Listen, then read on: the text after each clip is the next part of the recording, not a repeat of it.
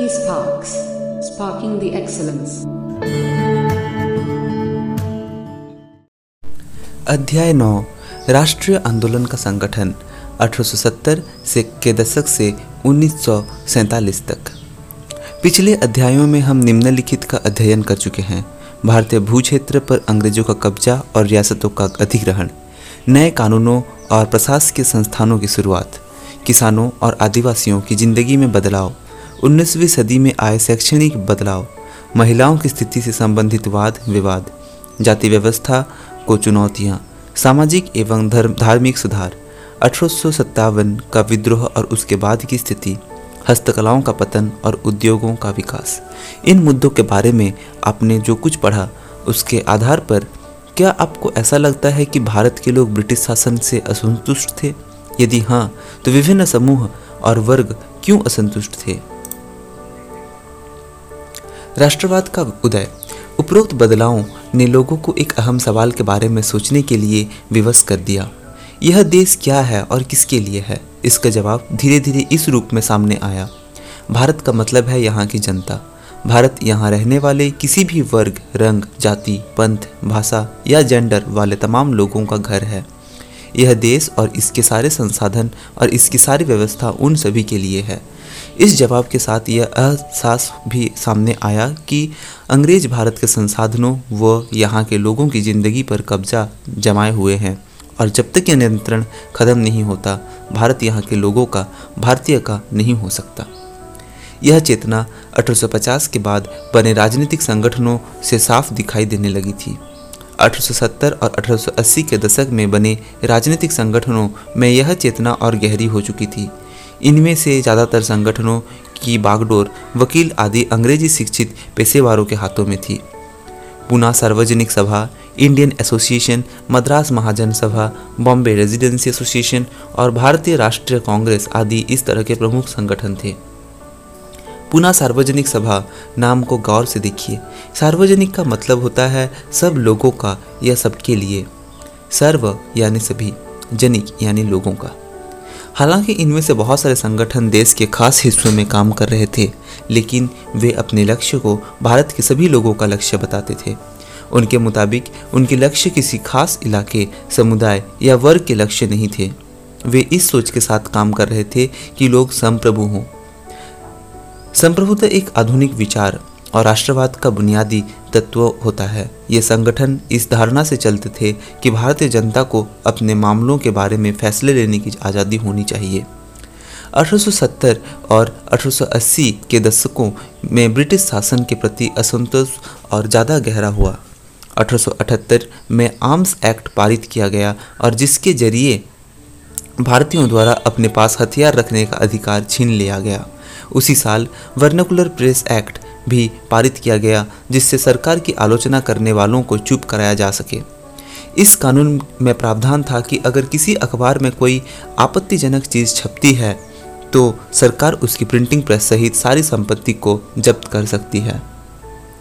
अठारह में सरकार ने इल्बर्ट बिल लागू करने का प्रयास किया। इसको लेकर काफ़ी हंगामा हुआ।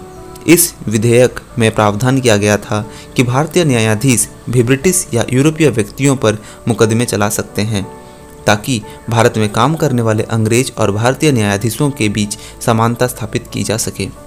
जब अंग्रेज़ों के विरोध की वजह से सरकार ने ये, यह विधेयक वापस ले लिया तो भारतीयों ने इस बात का काफ़ी विरोध किया। इस घटना से भारत में अंग्रेज़ों के असली रवैये का पता चलता था।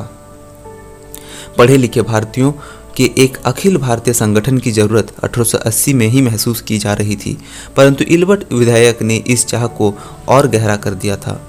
अठारह सौ पचासी में देश भर में के बहत्तर प्रतिनिधियों ने बम्बई में सभा करके भारतीय राष्ट्रीय कांग्रेस की स्थापना का फैसला लिया।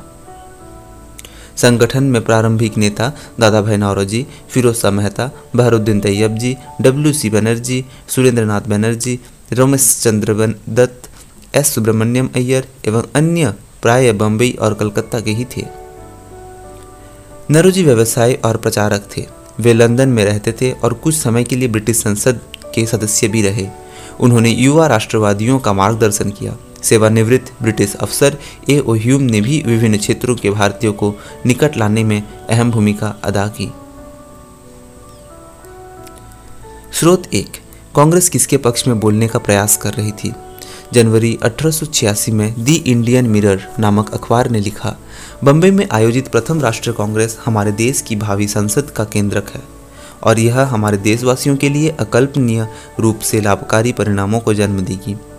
बहरुद्दीन तैयब जी ने अठारह सौ सतासी में अध्यक्ष की हैसियत से कांग्रेस को संबोधित करते हुए कहा था, यह कांग्रेस भारत में किसी एक वर्ग या समुदाय के प्रतिनिधियों से मिलकर नहीं बनी है, बल्कि यह भारत के सभी समुदायों की संस्था है। उभरता हुआ राष्ट्र। अक्सर कहा जाता है कि अपने पहले 20 सालों में कांग्रेस अपने उद्देश्य और तरीकों के लिहाज से मध्यमार्गी पार्टी थी। इस दौरान कांग्रेस ने सरकार और शासन में भारतीयों को और ज़्यादा जगह दिए, जाने के लिए आवाज़ उठाई। कांग्रेस का आग्रह था कि विधान परिषदों में भारतीयों को ज़्यादा जगह दी जाए, परिषदों को ज़्यादा अधिकार दिए जाएँ और जिन प्रांतों में परिषदें नहीं हैं, वहाँ उनका गठन किया जाए। कांग्रेस चाहती थी कि सरकार में भारतीयों को भी ऊँचे पद दिए जाएँ। इस काम के लिए उसने मांग की कि सिविल सेवा के लिए लंदन के साथ साथ भारत में भी परीक्षा आयोजित की जाए। शासन व्यवस्था के भारतीयकरण की मांग नस्लवाद, वे खिलाफ, के खिलाफ चल रहे आंदोलन का एक हिस्सा थी, क्योंकि तब तक ज़्यादातर महत्वपूर्ण नौकरियाँ पर गोरे अफसरों का ही कब्जा था। अंग्रेज़ आमतौर पर यह मानकर चलते थे कि भारतीयों को ज़िम्मेदारी भरे पद नहीं दिए जा सकते। क्योंकि अंग्रेज़ अफसर अपने भारी भरकम वेतन का एक बड़ा हिस्सा ब्रिटेन भेज देते थे। इसलिए लोगों को उम्मीद थी कि भारतीयकरण से यहाँ की धन संपत्ति भी कुछ हद तक भारत में रुकने लगेगी। भारतीयों की मांग थी कि न्यायपालिका को कार्यपालिका से अलग किया जाए। आर्म्स एक्ट को निरस्त किया जाए और अभिव्यक्ति व बोलने की स्वतंत्रता दी जाए। शुरुआती सालों में कांग्रेस ने कई आर्थिक मुद्दे भी उठाए। उसका कहना था कि भारत में ब्रिटिश शासन की वजह से ही गरीबी और अकाल पड़ रहे हैं। बढ़ते लगान के कारण काश्तकार और जमींदार विभिन्न हो गए थे और अनाजों के भारी निर्यात की वजह से खाद्य पदार्थों का अभाव पैदा हो गया था। कांग्रेस की मांग थी कि लगान कम किया जाए, फौजी खर्चों में कटौती की जाए और सिंचाई के लिए ज़्यादा अनुदान दिए जाएँ। उसने नमक कर विदेशों में भारतीय मजदूरों के साथ होने वाले बर्ताव तथा भारतीयों के कामों में दखल अंदाजी करने वाले वन प्रशासन की वजह से वनवासियों की बढ़ती मुसीबतें के बारे में बहुत सारे प्रस्ताव पारित किए। इससे पता चलता है कि पढ़े लिखे संपन्न वर्ग की संस्थान होते हुए भी कांग्रेस केवल पेशेवर समूहों, जमींदारों और उद्योगपतियों के हक में ही नहीं बोल रही थी। मध्यमार्गी नेता जनता को ब्रिटिश शासन के अन्यायपूर्ण चरित्र से अवगत कराना चाहते थे।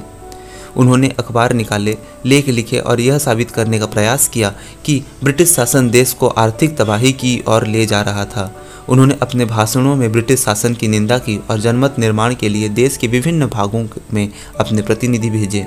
लेकिन मध्यमार्गियों को ये भी लगता था कि अंग्रेज़ स्वतंत्रता व न्याय के आदर्शों का सम्मान करते हैं, इसीलिए वे भारतीयों को न्याय संगत मांगों को स्वीकार कर लेंगे। लिहाजा कांग्रेस का मानना था कि सरकार को भारतीय की भावनाओं से अवगत कराया जाना चाहिए। स्वतंत्रता हमारा जन्मसिद्ध अधिकार है। 1890 के दशक तक बहुत सारे लोग कांग्रेस के राजनीतिक तौर तरीकों पर सवाल खड़ा करने लगे थे। बंगाल, पंजाब और महाराष्ट्र में बिपिन चंद्र पाल, बाल गंगाधर तिलक और लाला लाजपत राय जैसे नेता ज़्यादा अमूल, आमूल परिवर्तनवादी उद्देश्य और पद्धतियों के अनुरूप काम करने लगे थे। उन्होंने निवेदन की राजनीति के लिए नरम पंथियों की आलोचना की और आत्मनिर्भरता तथा रचनात्मक कामों के महत्व पर ज़ोर दिया। उनका कहना था कि लोगों को सरकार के नेक इरादों पर नहीं, बल्कि उनकी ताकत पर भरोसा करना चाहिए। लोगों को स्वराज के लिए लड़ना चाहिए। तिलक ने नारा दिया, स्वतंत्रता मेरा जन्म से अधिकार है और मैं इसे लेकर रहूँगा। 1905 में वायसराय करजन ने बंगाल का विभाजन कर दिया। उस वक्त बंगाल ब्रिटिश भारत का सबसे बड़ा प्रांत था। बिहार और उड़ीसा के कुछ भाग भी उस समय बंगाल का हिस्सा थे। अंग्रेज़ों का कहना था कि प्रशासकीय सुविधा को ध्यान में रखते हुए बंगाल का बंटवारा करना ज़रूरी था, परंतु इस प्रशासकीय सुविधा का मतलब क्या था? इससे किसको सुविधा मिलने वाली थी? ज़ाहिर है, इसका ताल्लुक अंग्रेज़ अफसरों और व्यापारियों के फ़ायदे से था, लेकिन सरकार ने गैर बंगाली इलाकों को अलग करने की बजाय उसकी पूर्वी भागों को अलग करके असम में मिला दिया। पूर्वी बंगाल को अलग करने के पीछे अंग्रेज़ों का मुख्य उद्देश्य ये रहा होगा कि बंगाली राजनेताओं के प्रभाव पर अंकुश लगाया जाए और बंगाली जनता को बांट दिया जाए। बंगाल के विभाजन से देश भर में गुस्से की लहर फैल गई। मध्यमार्गी और अमूल परिवर्तनवादी कांग्रेस के सभी धड़ों ने इसका विरोध किया। विशाल जनसभाओं का आयोजन किया गया और जुलूस निकाले गए। जन प्रतिरोध के नए नए रास्ते ढूंढे गए। इससे जो संघर्ष उपजा, उसे स्वदेशी आंदोलन के नाम से जाना जाता है। यह आंदोलन बंगाल में सबसे ताकतवर था, परंतु अन्य इलाकों में भी इसका भारी अनुगुंज सुनाई दी। उदाहरण के लिए, आंध्र के डेल्टा इलाकों में इसे वंदे मातरम आंदोलन के नाम से जाना जाता था। स्वदेशी आंदोलन ने ब्रिटिश शासन का विरोध किया और स्वयं सहायता, स्वदेशी उद्यम, राष्ट्रीय शिक्षा और भारतीय भाषा के उपयोग को बढ़ावा दिया।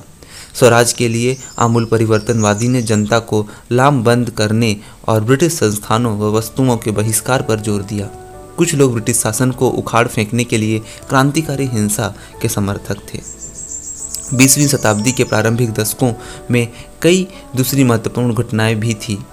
1906 में मुसलमान जमींदारों और नवाबों के एक समूह ने ढाका के में ऑल इंडिया मुस्लिम लीग का गठन किया। लीग ने बंगाल विभाजन का समर्थन किया। लीग की मांग थी कि मुसलमानों के लिए अलग निर्वाचिका की व्यवस्था की जाए। 1909 में सरकार ने यह मांग मान ली। जब परिषदों की कुछ सीटें मुसलमान उम्मीदवारों के लिए आरक्षित कर दी गईं, जिन्हें मुस्लिम मतदाताओं द्वारा ही चुनकर भेजा जाना था। इससे राजनेताओं में अपने धार्मिक समुदाय के लोगों को अपना राजनीतिक समर्थक बनाने का लालच पैदा हो गया। 1907 में कांग्रेस टूट गई। मध्यमार्गी धड़ा बहिष्कार की राजनीति के विरुद्ध था। इन लोगों का मानना था कि इसके लिए बल प्रयोग की आवश्यकता होती है, जो कि सही नहीं है। संगठन टूटने के बाद कांग्रेस पर मध्य मार्गी का दबदबा बन गया, जबकि तिलक के अनुयायी बाहर से काम करने लगे। दिसंबर 1915 में दोनों खेमों में एक बार फिर एकता स्थापित हुई। अगले साल कांग्रेस और मुस्लिम लीग के बीच ऐतिहासिक लखनऊ समझौते का दस्तखत हुए और दोनों संगठनों ने देश में प्रतिनिधिक सरकार के गठन के लिए मिलकर काम करने का फैसला किया। जनराष्ट्रवाद का उदय। 1919 के बाद अंग्रेज़ों के खिलाफ चल रहा संघर्ष धीरे धीरे एक जन आंदोलन में तब्दील होने लगा। किसान, आदिवासी, विद्यार्थी और महिलाएँ बड़ी संख्या में इस आंदोलन से जुड़ते गए। कई बार औद्योगिक मजदूरों ने भी आंदोलन में योगदान दिया। बीस के दशक से कुछ खास व्यावसायिक समूह भी कांग्रेस को सक्रिय समर्थन देने लगे थे। ऐसा क्यों हुआ? पहले विश्व युद्ध ने भारत की आर्थिक और राजनीतिक स्थिति बदल दी थी। इस युद्ध की वजह से ब्रिटिश सर, भारत सरकार के रक्षा व्यय में भारी इजाफा हुआ था।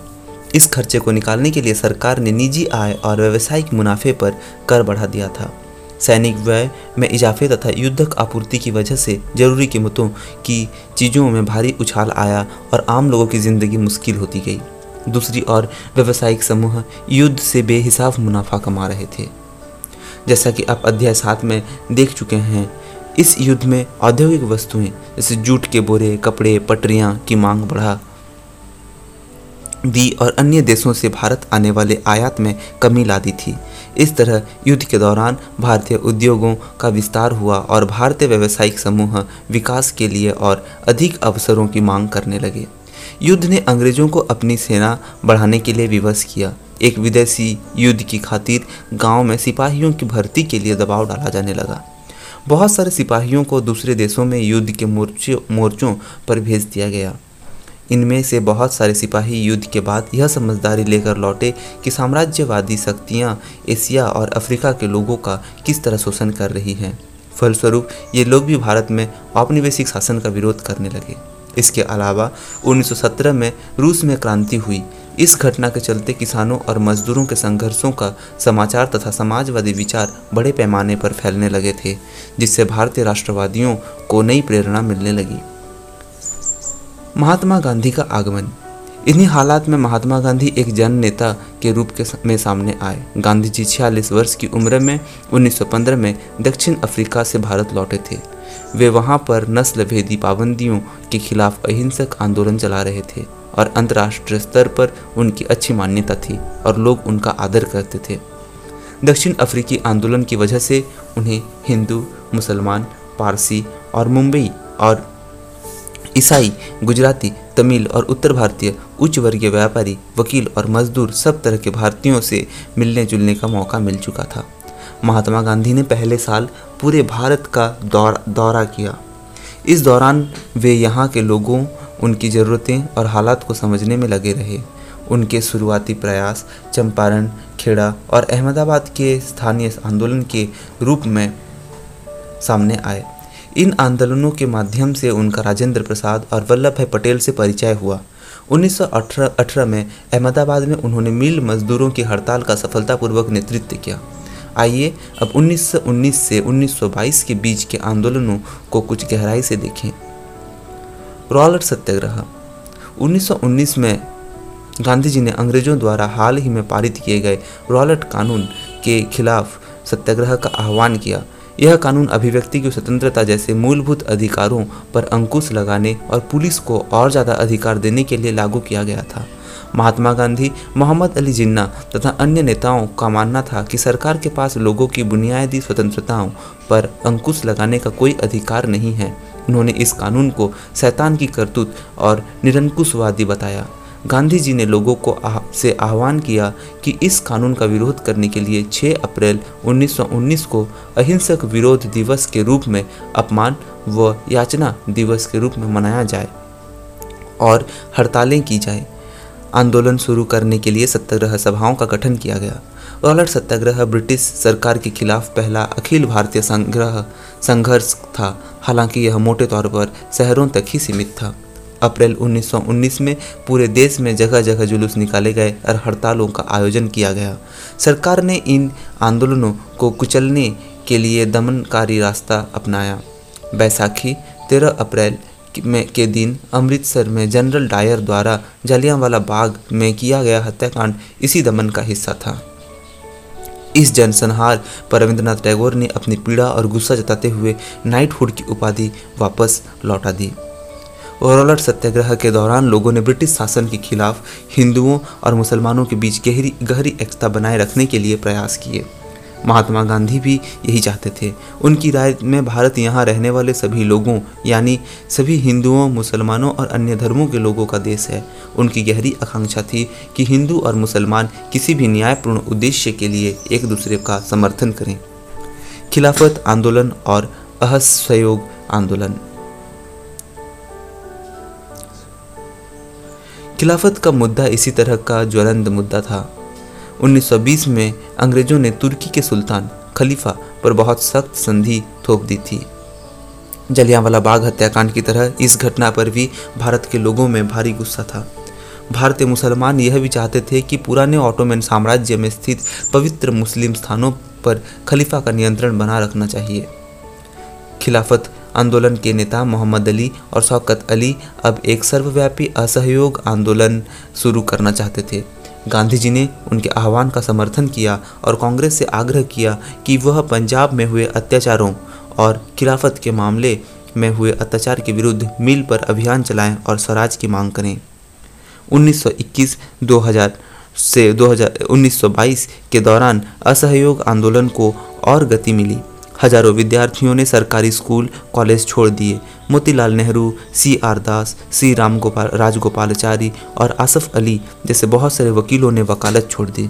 अंग्रेज़ों द्वारा दी गई उपाधियों को वापस वापस लौटा दिया गया और विधानमंडलों का बहिष्कार किया गया।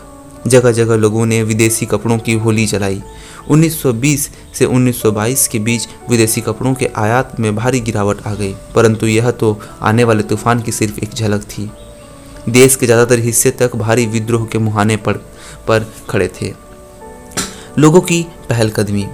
कई जगहों पर लोगों ने ब्रिटिश शासन का अहिंसक विरोध किया, लेकिन कई स्थानों पर विभिन्न वर्गों और समूहों ने गांधी जी के आह्वान के अपने हिसाब से अर्थ निकाले और इस तरह के रास्ते अपनाए, जो गांधी जी के विचारों से मेल नहीं खाते थे। सभी जगह लोगों ने अपने आंदोलन को स्थानीय मुद्दों के साथ जोड़कर आगे बढ़ाया। आइए ऐसे कुछ उदाहरणों पर विचार करें। खेड़ा गुजरात में पाटीदार किसानों ने अंग्रेज़ों द्वारा थोप दिए गए भारी लगान के खिलाफ अहिंसक अभियान चलाया। तटीय आंध्र प्रदेश और तमिलनाडु के भीतरी भागों में शराब की दुकानों की घेरेबंदी की गई। आंध्र प्रदेश के गुंटूर ज़िले में आदिवासी और गरीब किसानों ने बहुत सारे वन सत्याग्रह किए। इन सत्याग्रहों में कई बार वे चराई शुल्क अदा किए बिना भी अपने जानवरों को जंगल में छोड़ देते थे। उनका विरोध इसलिए था क्योंकि औपनिवेशिक सरकार ने वन संसाधनों पर उनके अधिकार को बहुत सीमित कर दिया था। उन्हें यकीन था कि गांधी जी उन पर लगे कर कम करा देंगे और वन कानूनों को ख़त्म करा देंगे। बहुत सारे वन गाँवों में किसानों ने स्वराज का ऐलान कर दिया क्योंकि उन्हें उम्मीद थी कि गांधी राज जल्दी ही स्थापित होने वाला है। सिंध जो कि मौजूदा पाकिस्तान में है, वहाँ पे मुस्लिम मुस्लिम व्यापारियों और किसान खिलाफत के आह्वान पर बहुत उत्साहित थे। बंगाल में भी खिलाफत असहयोग के गठबंधन ने ज़बरदस्त सांप्रदायिक एकता को जन्म दिया और राष्ट्रीय आंदोलन को नई ताकत प्रदान की। पंजाब में सिखों के अकाली आंदोलन ने अंग्रेज़ों अंग्रेज़ों की सहायता से गुरुद्वारे में जमे बैठे पृष्ठ महंतों को हटाने के लिए आंदोलन चलाया। यह आंदोलन असहयोग आंदोलन से काफ़ी घनिष्ठ रूप से जुड़ा हुआ जुड़ा हुआ दिखाई देता था। असम में गांधी महाराज की जय के नारे लगाते हुए चाय बागान मजदूरों ने अपने तनख्वाह में इजाफे की मांग शुरू कर दी। उन्होंने अंग्रेज़ी स्वामित्व वाले बागानों की नौकरी छोड़ दी। उनका कहना था कि गांधी जी भी यही चाहते थे। इस दौर के बहुत सारे असमिया वैष्णव गीतों में कृष्ण की जगह गांधी राज का यशगान किया जाने लगा था। जनता के महात्मा। उन उदाहरणों के आधार पर हम देख सकते हैं कि कई जगह के लोग गांधी जी को एक तरह का मसीहा, एक जैसा व्यक्ति मानने लगे थे, जो उन्हें मुसीबतों और गरीबी से छुटकारा दिला सकता था। गांधी जी वर्गीय टकरावों की बजाय वर्गीय एकता के समर्थक थे, परंतु किसानों को लगता था कि गांधी जी जमींदारों के खिलाफ उनके संघर्ष में मदद देंगे। खेती हर मजदूरों को यकीन था कि गांधी जी उन्हें ज़मीन दिला देंगे। कई बार आम लोगों ने खुद अपनी उपलब्धियों के लिए भी गांधी जी को श्रेय दिया। उदाहरण के लिए, एक शक्तिशाली आंदोलन के बाद संयुक्त प्रांत स्थित प्रतापगढ़ के किसानों ने पट्टेदारों की गैर कानूनी बेदलखी बेद, बेदखली को रुकवाने में सफलता पा ली थी, परंतु उन्हें लगता था कि यह सफलता उन्हें गांधी जी की वजह से मिली थी। कई बार गांधी जी का नाम लेकर के आदिवासियों और किसानों ने कि ऐसी कार्रवाइयाँ भी की जो गांधीवादी आदर्शों के अनुरूप नहीं थी। 1922 से उन्नीस सौ उनतीस की घटनाएँ महात्मा गांधी हिंसक आंदोलन के विरुद्ध थे। इसी कारण फरवरी 1922 में जब किसानों की एक भीड़ ने चौरी चौरा पुलिस थाने पर हमला कर उसे जला दिया तो गांधी जी ने अचानक असहयोग आंदोलन वापस ले लिया। उस दिन 22 पुलिस वाले मारे गए। किसान इसीलिए बेकाबू हो गए थे क्योंकि पुलिस ने उनके शांतिपूर्ण जुलूस पर गोली चला दी थी। असहयोग आंदोलन खत्म होने के बाद गांधी जी के अनुयायी ग्रामीण इलाकों में रचनात्मक कार्य शुरू करने पर ज़ोर देने लगे। चितरंजन दास और मोतीलाल नेहरू जैसे अन्य नेताओं की दलील थी कि पार्टी को परिषद चुनाव में हिस्सा लेना चाहिए और परिषदों के माध्यम से सरकारी नीतियों को प्रभावित करना चाहिए। बीस के दशक के मध्य में गाँव में किए गए व्यापक सामाजिक कार्यों की बदौलत गांधीवादियों को अपना जनाधर फैलाने में काफ़ी मदद मिली। 1930 में शुरू किए गए सविनय अवज्ञा आंदोलन के लिए यह जनाधर काफ़ी उपयोगी साबित हुआ। भारतीय कम्युनिस्ट पार्टी और हिंदुओं के संगठन राष्ट्रीय स्वयंसेवक संघ, आरएसएस की स्थापना 20 के सदक दशक के मध्य की दो महत्वपूर्ण घटनाएँ थीं। भारत के भविष्य को लेकर इन पार्टियों की सोच में गहरा फ़र्क रहा है। अपने अध्यापकों की सहायता से उनके विचारों के बारे में पता लगाएँ। उसी दौरान क्रांतिकारी राष्ट्रवादी भगत सिंह भी सक्रिय थे। उस इस दशक में के आखिर में कांग्रेस ने पूर्ण स्वराज का प्रस्ताव पारित किया। जवाहरलाल नेहरू की अध्यक्षता में उन्नीस सौ उनतीस में पारित किए गए इस प्रस्ताव के आधार पर 26 जनवरी 1930 को पूरे देश में स्वतंत्रता दिवस मनाया गया। दांडी मार्च पूर्ण स्वराज अपने आप आने वाले वाला नहीं था। इसके लिए लोगों को लड़ाई में उतरना था। 1930 में गांधी जी ने ऐलान किया कि वह नमक कानून तोड़ने के लिए यात्रा निकालेंगे। उस समय नमक के उत्पादन और बिक्री पर सरकार का एकाधिकार होता था। महात्मा गांधी और अन्य राष्ट्रवादियों का कहना था कि नमक पर टैक्स वसूलना पाप है, क्योंकि यह हमारे भोजन का एक बुनियादी हिस्सा होता है। नमक सत्याग्रह ने स्वतंत्रता की व्यापक चाह को लोगों की एक खास शिकायत सभी से जोड़ दिया था और इस तरह अमीरों और गरीबों के बीच मतभेद पैदा नहीं होने दिया। गांधी जी और उनके अनुयायी साबरमती से 240 किलोमीटर दूर स्थित दांडी तट पैदल चलकर गए और वहाँ उन्होंने तट पर बिखरा नमक इकट्ठा करते हुए नमक कानून का सार्वजनिक रूप से उल्लंघन किया। उन्होंने पानी उबालकर भी नमक बनाया। इस आंदोलन में किसानों आदिवासियों और महिलाओं ने बड़ी संख्या में हिस्सा लिया। नमक के मुद्दे पर एक व्यावसायिक संघ ने पर्चा प्रकाशित किया। सरकार ने शांतिपूर्ण सत्याग्रहियों के निर्मम दमन के ज़रिए आंदोलन को कुचलने का प्रयास किया। हज़ारों आंदोलनकारियों को जेल में डाल दिया गया। भारतीय जनता के साझा संघर्ष के चलते आखिरकार 1935 के गवर्नमेंट ऑफ़ इंडिया एक्ट में प्रांतीय स्वायत्तता का प्रावधान दिया गया। सरकार ने ऐलान किया कि उन्नीस सौ सैंतीस में प्रांतीय विधायकों के लिए चुनाव कराए जाएँगे। इन चुनाव के परिणाम आने पर 11 में से सात प्रांतों में कांग्रेस की सरकार बनी। प्रांतीय स्तर पर दो साल के कांग्रेसी शासन के बाद सितंबर उन्नीस में दूसरा विश्व युद्ध छिड़ गया। हिटलर के प्रति आलोचनात्मक रवैये के कारण कांग्रेस के नेता ब्रिटेन के युद्ध प्रयासों में मदद देने को तैयार थे। इसके बदले में वे चाहते थे कि युद्ध के बाद भारत को स्वतंत्रता, स्वतंत्र कर दिया जाए। अंग्रेज़ों ने यह बात नहीं मानी। कांग्रेसी सरकार ने विरोध में इस्तीफा दे दिया। भारत छोड़ो और उसके बाद। महात्मा गांधी ने दूसरे विश्व युद्ध के बाद अंग्रेज़ों के खिलाफ आंदोलन का एक नया चरण शुरू किया। उन्होंने अंग्रेज़ों को चेतावनी दी कि वे फौरान भारत छोड़ दें। गांधी जी ने भारतीय जनता से आह्वान किया कि वे करो या मरो के सिद्धांत पर चलते हुए अंग्रेज़ों के विरुद्ध अहिंसक ढंग से संघर्ष करें। गांधी जी और अन्य नेताओं को फ़ौरन जेल में डाल दिया गया। इसके बावजूद यह आंदोलन फैलता गया। किसान और युवा इस आंदोलन में बड़ी संख्या में शामिल हुए। विद्यार्थी अपनी पढ़ाई लिखाई छोड़कर आंदोलन में कूद पड़े। देश भर में संचार तथा राजसत्ता के प्रतीकों पर हमले हुए। बहुत सारे इलाकों में लोगों ने अपनी सरकार का गठन कर लिया।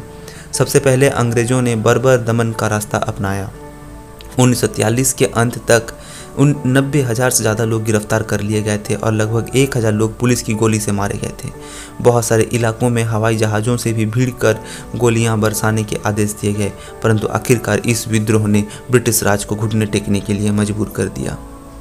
स्वतंत्रता और विभाजन की ओर। 1940 में मुस्लिम लीग ने देश के पश्चिमोत्तर तथा पूर्वी क्षेत्रों में मुसलमानों के लिए स्वतंत्र राज्यों की मांग करते हुए एक प्रस्ताव पारित किया। इस प्रस्ताव में विभाजन या पाकिस्तान का ज़िक्र नहीं था। मुस्लिम लीग ने उप महाद्वीप के मुसलमानों के लिए स्वायत्त व्यवस्था व्यवस्था का मांग क्यों की थी? 1930 के दशक में के आखिरी सालों में लीग मुसलमानों और हिंदुओं को अलग अलग राष्ट्र मानने लगी थी। इस विचार तक पहुँचने में 20 और 30 के दशकों में हिंदू और मुसलमानों के कुछ संगठनों के बीच हुए तनाव का भी हाथ रहा होगा। उन्नीस सैंतीस के प्रांतीय चुनाव संभवतः इससे भी ज़्यादा बड़ा कारण रहे। इन चुनावों ने मुस्लिम लीग को इस बात का यकीन दिला दिया था कि यहाँ मुसलमान अल्पसंख्यक हैं और किसी भी लोकतांत्रिक संरचना में उन्हें हमेशा गौण भूमिका निभानी पड़ेगी। लीग को यह भी भय था कि संभव है कि मुसलमानों की प्रति लीग को यह भी भय था कि संभव है कि मुसलमानों को प्रतिनिधित्व ही न मिल पाए। उन्नीस में मुस्लिम लीग संयुक्त प्रांत में कांग्रेस के साथ मिलकर सरकार बनना चाहती थी, परंतु कांग्रेस ने इस प्रस्ताव को स्वीकार नहीं किया, जिससे फासला और बढ़ गया। तीस के दशक में मुस्लिम जनता को अपने साथ लामबंद करने में कांग्रेस की विफलता ने भी लीग को अपना सामाजिक जनाधार फैलाने में मदद दी। चालीस के दशक के शुरुआती सालों में जिस समय कांग्रेस के ज़्यादातर नेता जेल में थे, उस समय लीग ने अपना प्रभाव फैलाने के लिए तेज़ी से प्रयास किया। 1945 में विश्व युद्ध खत्म होने के बाद अंग्रेज़ों ने भारतीय स्वतंत्रता के लिए कांग्रेस और लीग से बातचीत शुरू कर दी।